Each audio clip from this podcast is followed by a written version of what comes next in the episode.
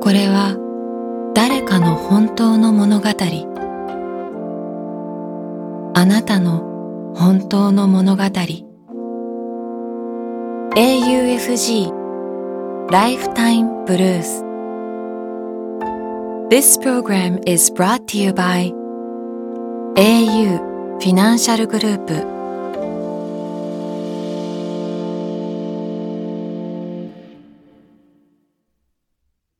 今日一人目のライフタイムブルース1970年静岡県生まれ静岡県で介護の仕事をする彼女の本当の物語。実家に行く。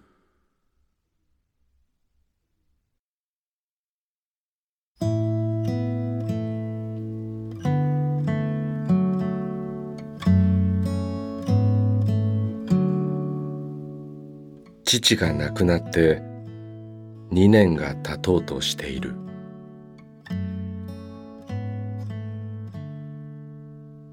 80歳の母は一人暮らしがしたいと言って私との同居を断り続けている。だが一人がいいという割には洗濯物を取り込んでおいてとか電球が切れたから変えてとか掃除機のゴミパックの変え方がわからないとか。何かと私を呼びつける。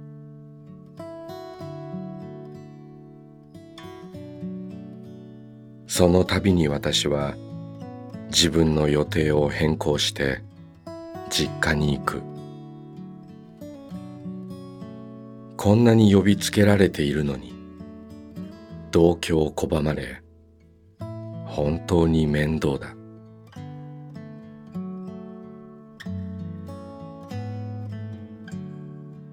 先日実家に必要なものを取りに行った。母は仕事で家にはおらず洗濯物が干したままだった。母の帰りが夜になると知っていたので私は洗濯物を取り込んだ。なんて優しい娘なんだろう。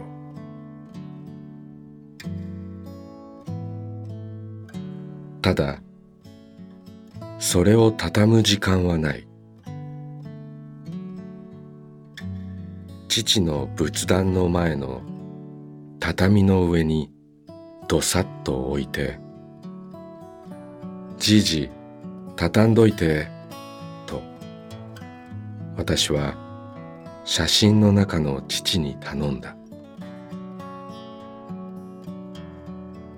そしたら父が「おおそりゃ無理だ」って言って笑った気がした。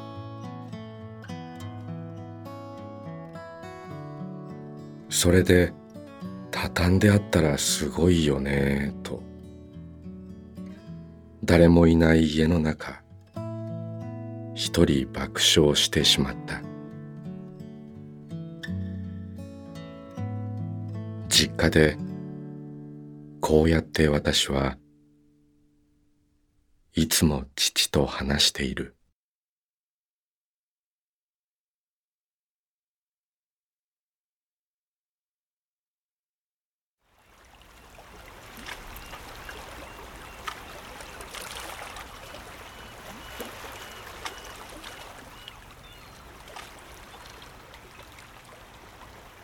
息をするようにあなたの話を聞く。AUFG ライフタイムブルース今日二人目のライフタイムブルース1968年三重県生まれ。大阪府に暮らし会社に通う彼女の本当の物語。私の母。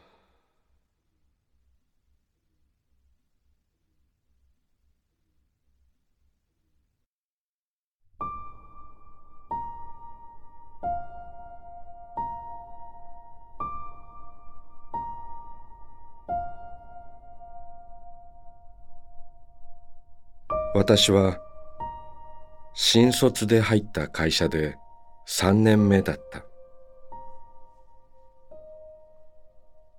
前の年病院でうつ病と診断された。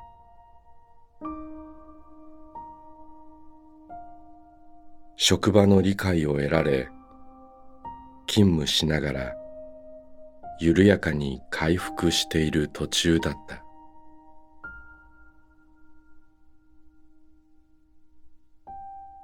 私は付き合っていた彼に別れてほしいと告げた。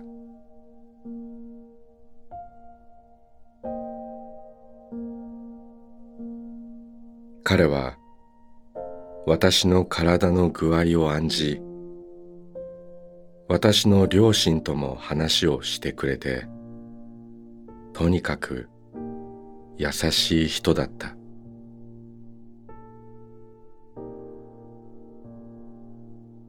しかしある日そんな彼がいつまでも平行線の会話に苛立ち脅しとも取れる言葉を私に投げて電話を切ったのだった。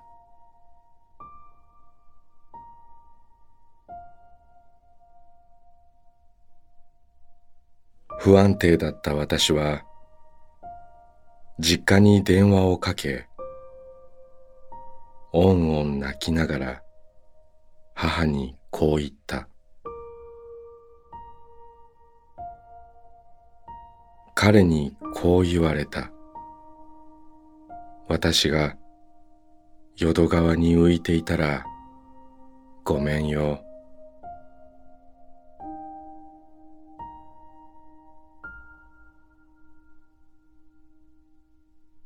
その朝、駅の改札口を出たところで、視界の隅に知っている何かを見た。え？と思い、気になった方に目をやると、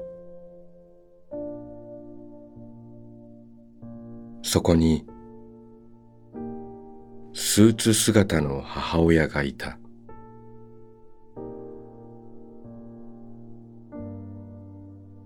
母はその時間実家で家業の開店準備をしているはずだった。山吹色のスーツを着ている。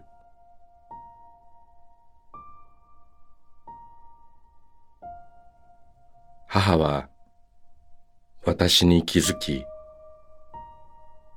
笑顔で私の名前を呼んだ。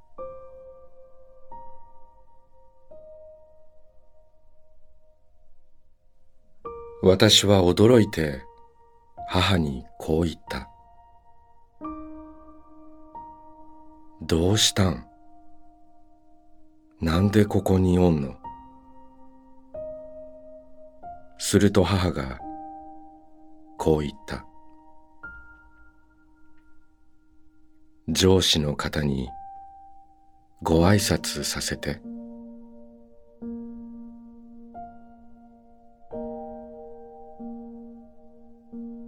え私は小学生じゃない。職場に親が来るなんて。私は強く拒んだが、結局母は会社までついてきてしまった。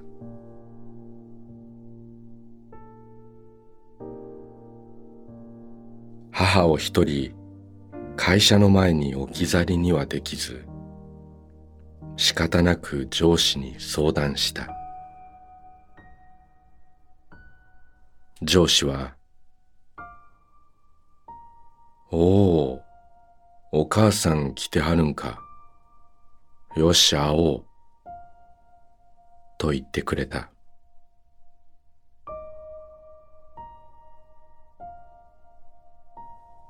母と上司が会議室に入り小一時間ほど経った。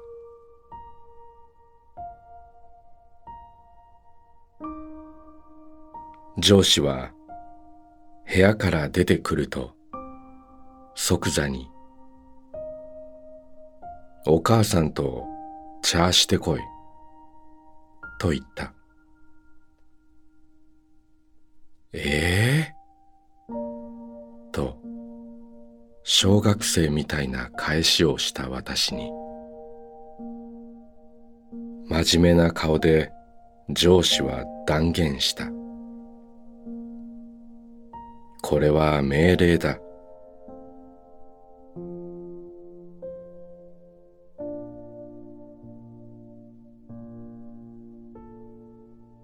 近くの喫茶店で母と何を話したのだろう。覚えていない。ただ上司と一体何を話したのかは聞けなかった。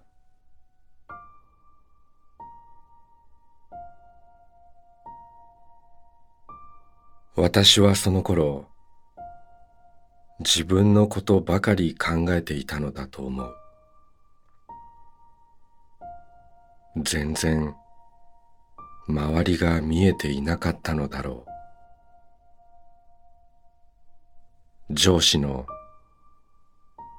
私の母への配慮。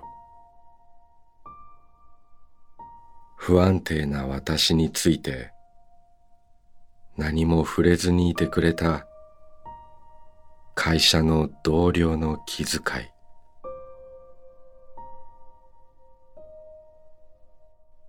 母は私を問い詰めたりせず涙を見せることもなくただ娘を守る覚悟のみでこの知らない土地にやってきたのだ。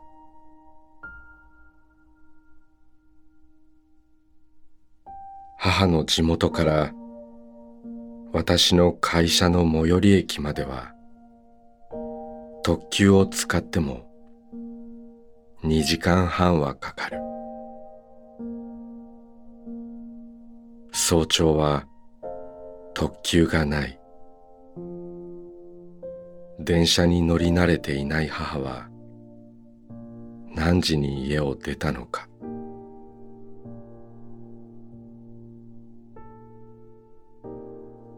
必死な思いだけで娘への思いだけで来てくれたのだった。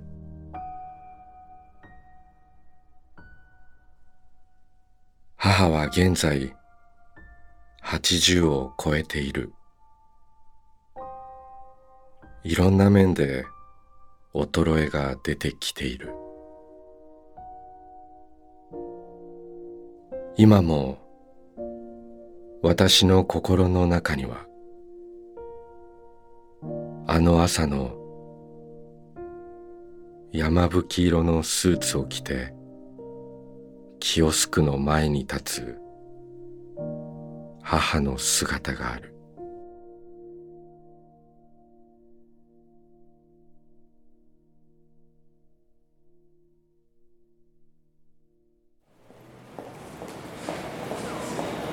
あなたの物語に耳を澄ます。AUFG ライフタイムブルース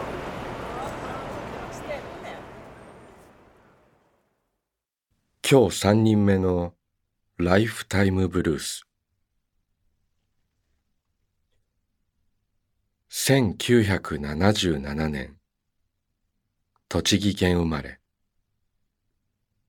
茨城県つくば市で研究者として生きる彼の本当の物語。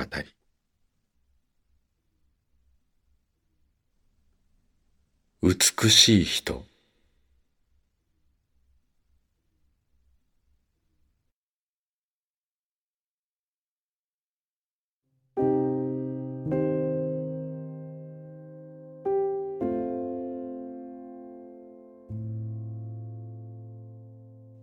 私には年の離れた弟がいる。私が高校三年生の秋だった。その時小学生だった弟の小学校の運動会に行った。そこには来年小学校に入学する幼い子供たちが招待されていた。その中の一人の女の子に弟は懐かれて一緒に遊んであげていた。不意に面倒を見てくれてありがとうと声をかけられた。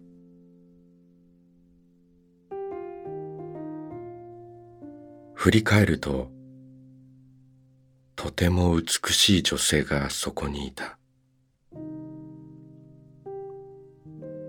その小さな子のお母さんだった。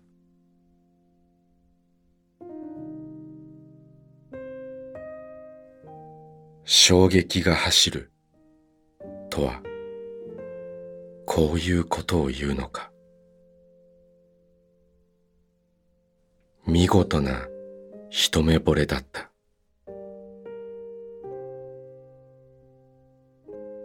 私は後にも先にも彼女以上に美しい人に出会ったことがない。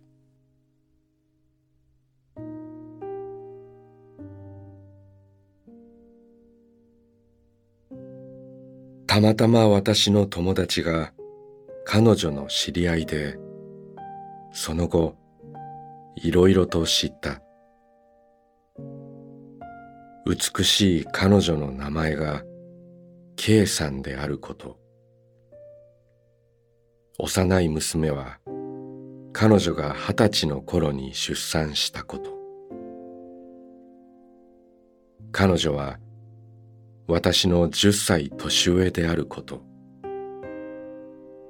シングルマザーであることなどなど。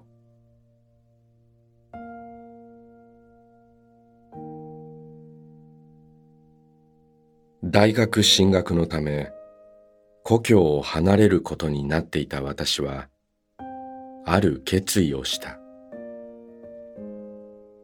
手紙を書き K さんに自分の思いを伝えたのだ。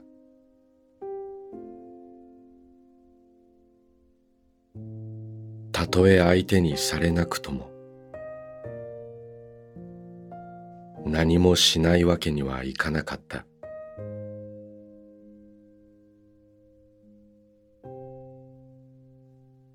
手紙を出して10日後 K さんから返事の手紙が届いた。お会いしたいと書いてあった。手も心も震えた。嬉しかった。結果 K さんとは三度ほどいわゆるデートっぽいことをした。彼女の娘と一緒の時もあった。子供が私に懐いているのを見て、とても安心したと言われた。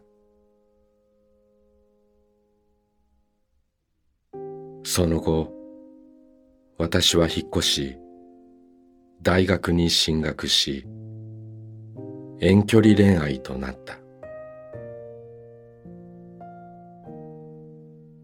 K さんと電話で話し、手紙のやり取りをした。K さんの誕生日には花束を送った。暑い季節になった頃に、K さんから手紙が届いた。あなたには将来がある。私とは違う人生を歩んでください。と書かれていた。別れの手紙だった。私はひどく落ち込んだが、同時にほっとしていたようにも思う。私は勝手に K さんの人生を背負い込んでいた。私には何もできないのに。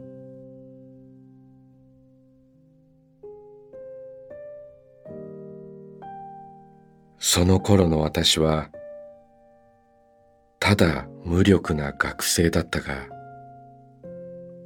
いつか、K さんと娘を養えるようになるんだ、などと、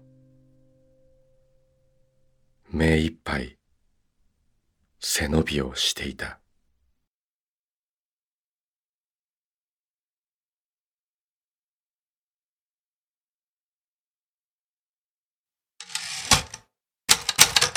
AUFG ライフタイムブルース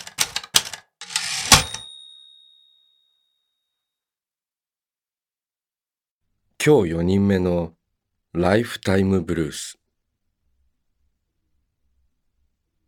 1973年埼玉県生まれ。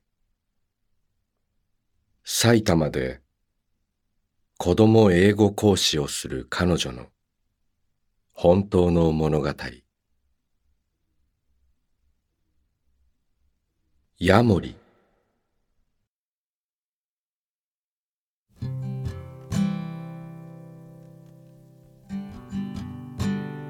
キッチンの片付けをしていた時のこと。コンロのそばの小物入れを持ち上げるとかわいいお客様がいた。ヤモリだ。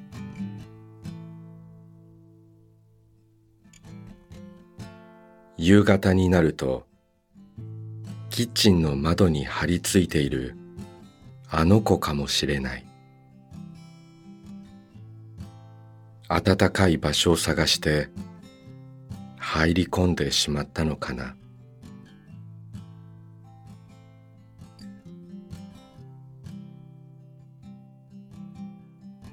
きょろっとした小さなその目と目があったような気がして私はいらっしゃいと小さな声でそっと話しかけた。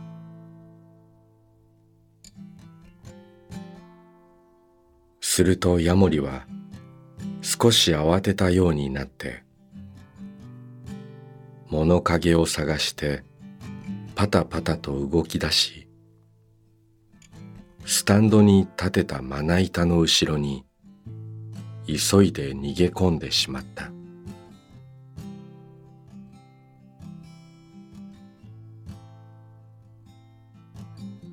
うちにいてもらって構わないのだが、怪我をさせてしまってはと心配だ。生き物好きの高校生の息子を呼び、ヤモリを保護してもらった。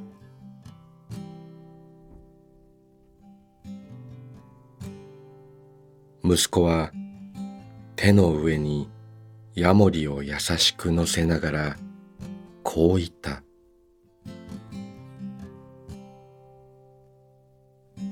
ほら見て。一度切って再生した尻尾だよ。色が違うでしょ。後ろ足もよく見たら指が一本ない。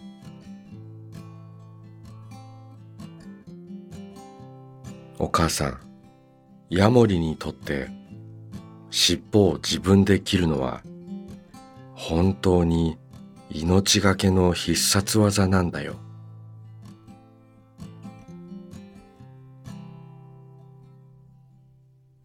そうか。ごく普通の我が家の庭でも小さい者たちの命がけのドラマが日々起きているのね。それを私が知らないだけなんだ。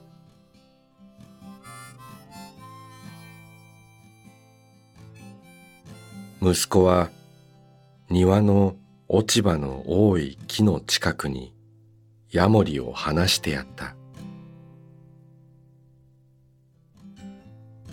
もうすぐ寒くなるけれどどこか暖かくて居心地のいい場所を見つけてね。また春にあなたに会えますように。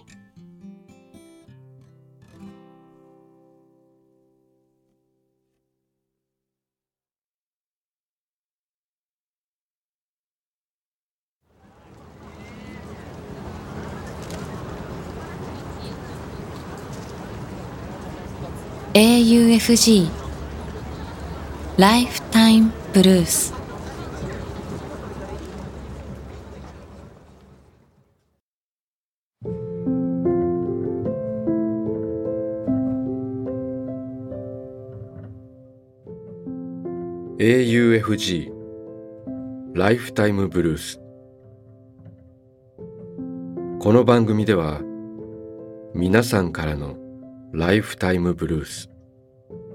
人生の物語を募集しています。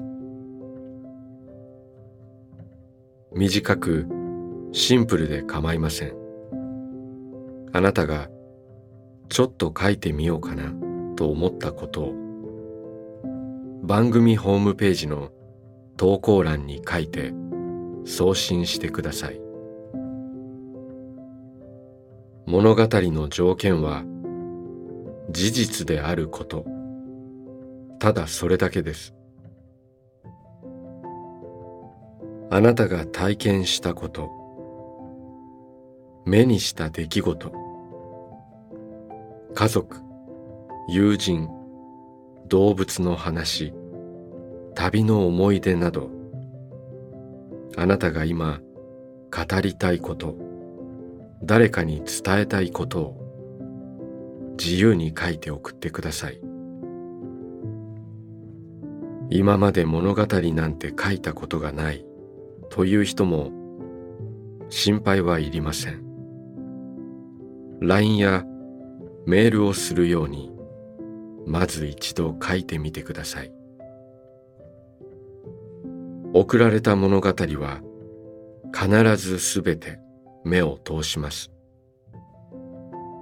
そして皆さんからの物語を毎週番組で紹介します。応募方法詳細は番組ホームページを見てください。ライフタイムブルース。それではまたここでお会いしましょう。小田切ジョーでした。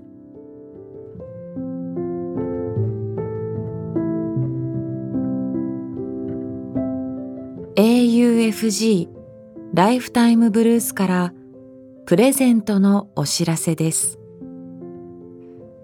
この番組では皆さんからの本当の物語を募集しています。そして物語を投稿してくださった方の中から毎月抽選で10名の方に番組オリジナルの auPay ギフトカード1000円分をプレゼントします。物語のご応募、プレゼントの詳細は番組ホームページをご覧ください。